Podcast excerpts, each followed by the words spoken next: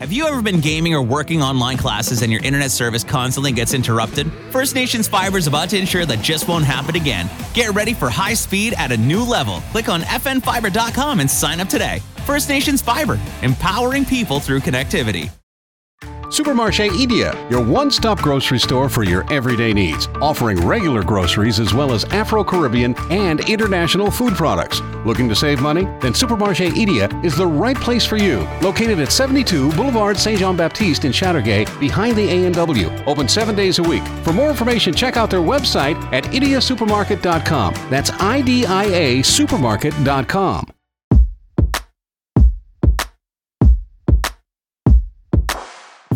Hey everyone, my name is Jordan Standup. I'm the assistant editor here at Yerdiwaze, and today I have two special guests in studio who are joining me to talk about the 50th anniversary of the Kahnawake Youth Center. So I will start by, across the table from me here, would you please introduce yourself? Hi, I'm Shaya McCumber. I'm with the Youth Center. I am the community events coordinator. I'm MC Snow. I used to work at the Kahnawake Youth Center from about 1997 to 2010, and I was the art room coordinator. So as I had already mentioned, this year marks the 50th anniversary of the Kahnawake Youth Center, and throughout the past year, the Youth Center has been hosting some different activities, and one of the changes this year as part of the anniversary celebrations is that we're going to be celebrating Winter Carnival a little bit earlier this year. So Cheyenne, could you tell us a little bit more about that? Yes, we switched the date hoping to get more snow because February tends to be a lot more icy, and we had to cancel a lot of events in the past. So this year we switched the dates to January 16th to the 28th. So because everything's happening a little bit earlier, like as you were mentioning, February doesn't always seem to be kind to us in terms of weather. So there's a lot of outdoor activities, obviously, for Winter Carnival. And over the past 50 years, there's been, you know, how many activities that have actually taken place as part of Winter Carnival. And a lot of those activities are going to make their way back into the schedule for this coming year, right? Yes. So what we're doing is taking whatever we had in the past and moving it to this year's Winter Carnival. So there won't be anything new. Everything might change a little because we're not really sure what happened in 30 years ago, where we're making it, I guess, a more modern twist to our age. Sort of like a blast from the past, but yes. It has to be adapted to today. Yeah, so we're contacting a lot of past participants and getting their information or memories, what they did, and we're rolling with it pretty much. And that's kind of been the standard throughout the year from the Youth Center. I noticed that there's been a lot of posts on social media of showing the last 50 years. So that must have really helped jog a lot of people's memories. Especially on our Facebook page, we keep putting out pictures from the past. So every week you might be in it. And it's fun to see because if your auntie was in the picture and you didn't know that event ever took place, it's kind of fun to respin it and set it up again. So if we want to take it back a couple of years ourselves, MC, I'll turn to you. Would you like to tell us a little bit about your first Winter Carnival experiences from what you remember? Well, I don't really remember the first, but one of the things that I do remember is every Winter Carnival I had to design a new T-shirt design. And after a few years, it just became so much more challenging because I kept running out of ideas. So yeah, that's what I remember the most.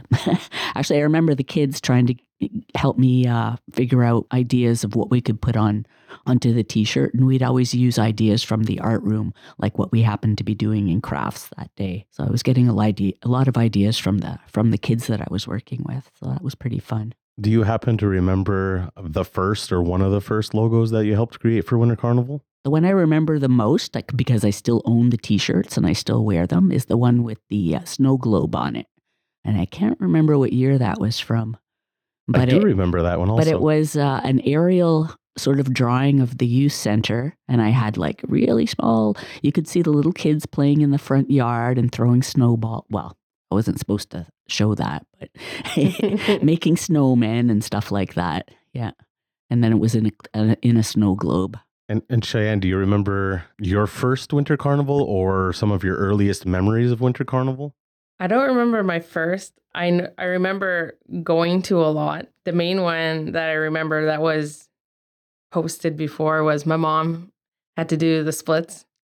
So they had to, I guess it was a road rules. It was a teen challenge where they had to find someone over 40 years old to do the splits. So I remember that. And I also remember my sister, Brooke, when she was younger, they had a baby crawling contest. So they had to crawl from point A to point B to win. Yeah, we're actually bringing that back this year. Oh, that is coming back. Yeah. Okay. Because Kyle, like I said earlier in the summer, when we talked about some of the anniversary events, he had mentioned that Winter Carnival was going to be earlier in the year and that they were going to be bringing back some of the older events. But he didn't necessarily say what. But of course, the schedule is out now. So it does look like there are quite, like you said, Cheyenne, that there are a lot. It's a lot of old events, but they're all kind of spruced up for the New Year's. Yeah. The one thing that I know has been happening for years and years is the Polar Plunge.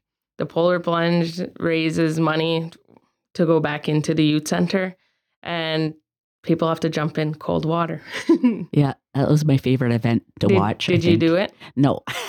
We always picked the same people year after year to do it. Okay, now what they do is the newbies have to do it. So now this year, I'm the newbie, which I hate this because I do not swim in the pool in the summer.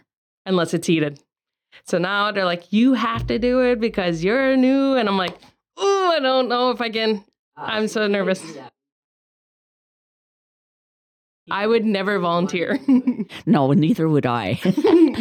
And the thing about the Polar Plunge is that, yes, it's everybody's favorite event, but it's everybody's favorite event to watch. There's a difference between having a favorite event to watch and a favorite event to participate in. My mom, I was just talking to her about this. I'm like, Mom, I have to do the Polar Plunge. She's like, oh, it's not even that bad. I'm like, so you want to do it with me? She's like, oh, no, never mind. I take it back. I just like the spaghetti luncheon. Are you going to dress up for it? That part, I don't know. I talked about even covering my face. I told Kyle, I'm like, Kyle, you're going to have to actually pick me up and throw me in. I said, for me to just do it myself, I don't know if I can do that. I'm going to be a cat on the wall. No, I can't do it. Yeah. I remember our hero jumpers, Gowie and Derek would used to do it every year. And it was just amazing how they'd be so gung-ho to do it. And it was... Wow. Gowie Cross has got to be a Polar Plunge legend for that reason alone. Sure. I think she had a streak of over 2 decades, right? Yeah. Every year. It's crazy. She still likes doing it. She likes cold water. That's what she likes. I like hot water. The one thing I'm always most impressed of with Winter Carnival is the variety of events is that the youth center is able to get every sector of the community involved and every age group. That always seems to be a big thing, is that there's something for the elders, there's something for the youth. Of course, there used to be the crowning of the Snow King and Snow Queen, I believe it was called, at the elders lodge. Yeah, the King and Queen. They're participating again this year. They're also doing a painting party. So that's pretty cool. And then we have the younger guys, 3 and 4 year olds, coming into the youth center, gonna be setting up air bounces and having fun. That's something I remember back in the day. We used to have the air bounces. We didn't own any, but we rented them, and we always had face painting, and that was one of my things was doing the face painting table, and to take all these different requests from the kids, what they wanted to be, and then trying to make up their faces. Yeah, that was great fun. For this year, I'm spoiling it. We're getting the bull. That's something we did in the past.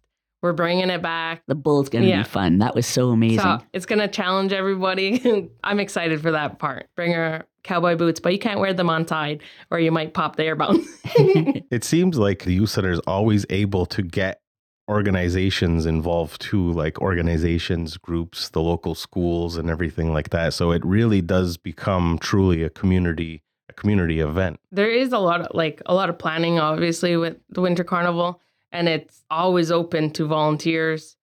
That helps big time, knowing that I have to help run it now. In the past, sometimes you only have 4 people to throw on this big event, but you have the spectators or participants in it will sometimes go on the side and also still give in the extra hand to help their event run smoothly.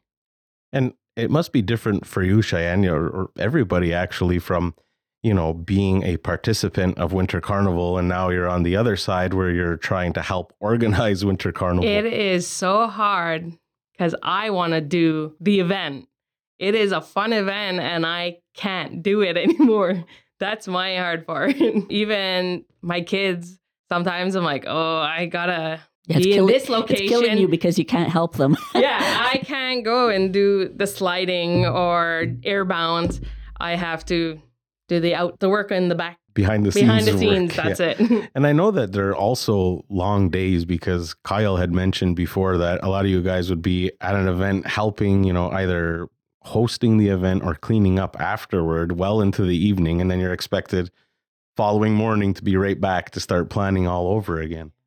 Yep, that's going to happen. We had some events going on with the teenagers where they basically had to stay over all night. We'd start in the evening at the youth center, and we'd be there till like 6, 8 o'clock in the morning doing playing games and stuff with them. It was crazy, the amount of coffee that all the staff was drinking just to stay awake. Well, I'm talking about me in particular. Everybody else didn't need coffee. And as I was just happening to mention the involvement of the local groups and organizations and schools, I noticed that KSS will also be hosting their outdoor carnival day again, rather, this year. Yep. So it's the same thing that happens in the elementary schools. It's a play day. It is so much fun just to get your snowsuits on and playing outside. So that day it works a little different. How I said I have to stand on the side. That day, outdoor carnival day, whether it's the high school or elementary school, you're allowed to play that day. Mind you, you still got to put those rules up. And just in terms of preparation, you were talking about earlier that it's a lot of work goes into it. When does the KYC usually have to sit down and say, okay, now we have to start going, you know, full steam ahead into Winter Carnival activities? I started in November because then it's setting the schedules for each event, setting up the staff where they're going. It's a lot of planning. Yeah. It is. So when other organizations want to take a part, like KSCS has the lip sync, it's great. That's their event and we're there to help. Everyone's a helping hand in the community. This is why we can keep moving forward and continue doing this every year. Yeah, one of the things that we used to do, Sharon would always make us do a really big meeting the day after the closing of the Winter Carnival, and we'd talk about everything that we could have done better, and you know, started thinking even then about the kind of events that we could have for the following year. So we would always start boom, right after the Winter Carnival, we'd start planning on the next one. You'd only have a little time to catch your breath, and then it was getting ready for something. And there's always something happening at the youth center. So as soon as you guys close Winter Carnival, you're on to the next event anyways. Right. So it must be like a quite the cycle. It was very busy. A lot of stuff going on behind the scenes. So right now we're December 15th. We have no snow on the ground. We're waiting for the snow to come. It's supposed to come tomorrow, maybe. That's what we're hearing. Yeah. This is very familiar. I remember we always wanted to have ice sculptures and snow carving competitions, and it would always be raining or there would be no snow. Well, that's another thing too, is that I was just wondering about, you know, you guys must, if you're planning one specific event and you're very, very into that event, looking forward to hosting it, and then the weather turns out to be absolute crap that day. It's kind of like, obviously, it puts a big damper. Do you remember that ever happening to you? I know a few years ago, the youth center had to cancel an outdoor carnival day because we had too much snow. The buses couldn't drive. So that was like a big bummer because you were expected to go out and play in the snow that freshly just fell. And you can't because the buses just can't get there. Weather plays a big part in everything. From when I was younger, I don't remember them canceling anything. They just kind of rolled with it. Yeah, it's because we always had a plan B. We always had like a tombola inside the gym where we'd had different activities planned, or we'd be like, hey, let's have a movie day instead. And we'd try to take everybody somewhere or play outside and do relay races. Mm-hmm. And I know that sports tournaments have always had a big place in the Winter Carnival, of course, with the, you know, ball hockey tournaments and different things like that. Are we going to be seeing a lot more of that for this coming Winter Carnival? if it happened in the past, it's happening here. I know, like, from the past, when I worked at KSDPP, the Kahnawake Schools Diabetes Prevention Project, we always ran the bowling. So how they did the lacrosse or broomball, they'd always give the prize out to the first place team. For bowling, I changed that. I instead of giving out to the first place team, which they expected, I switched it so everybody had a shot at winning this golden t-shirt, because everybody wants a Winter Carnival t-shirt. Which what I did is I made different fun games that in the third frame, if they got a strike shot, they had option to win a t-shirt. If there was more than one, they had to draw cards. So it gave an option for everybody to win a shirt. Some of the little side games within the actual activities, yeah. Right? It adds a little bit of excitement to it. Yeah, especially if they're like the same teams, or, oh, they're going to win again. I'm never going to get a shirt. That's kind of the stuff I would hear. It was all about the shirt. Yeah, the shirt. Everybody wants the shirt. Because so much planning went into that. The style and the color. And I'm like, yeah. But if you come to the next event, maybe you'll have another way to win. Now, I know that we're talking a lot about our own memories of Winter Carnival from the past, years, and it being an anniversary year. You guys must have been hearing a lot of memories from other community members over the last little while as well. For this upcoming Winter Carnival, we're doing a gladiator challenge. This is something that happened in the past.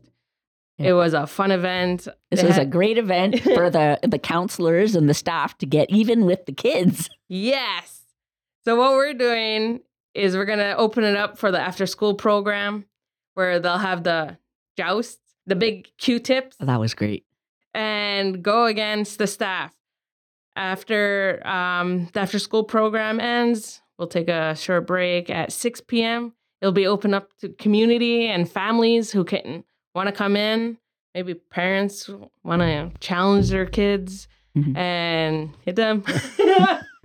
In a safe place. Right? In a safe environment. With a Q-tip. No. It's going to be probably on an air bounce. There's rock wall, all kind of things that can happen. That's one event that I know I talked to Darren Stacy about. He said there was 2 guys and 2 girls, but it used to be at the old survival school. So I used to climb the ropes, their ladders, and have running, timed running events. So that's a big day, and that's something that we, the youth center, never did in many, many years. So we're bringing that back. We didn't have rock climbing. Yeah. That's pretty cool that we have that in the gym now. I've always wanted to try that. Come on down. I do know that we covered a lot in terms of memories, and we dabbled in the 50th anniversary of the Youth Center. And of course, we talked about the recently released schedule for the upcoming Winter Carnival. So with that being said, if there wasn't anything we touched on today, was there anything else that you guys maybe wanted to mention specific to Winter Carnival, other than hoping that the entire community comes out to participate, of course? Well, I'm hoping for great weather and a good turnout, and for a lot of family involvement, because it's always worth it. I'm hoping for good sleep that week. Well, everybody better get their rest then, because Winter Carnival is coming soon, and we'll make sure to see you guys in January for the start of that. So I thank you guys for coming in today and chatting with us just very briefly about the upcoming Winter Carnival. It was great fun. Thanks.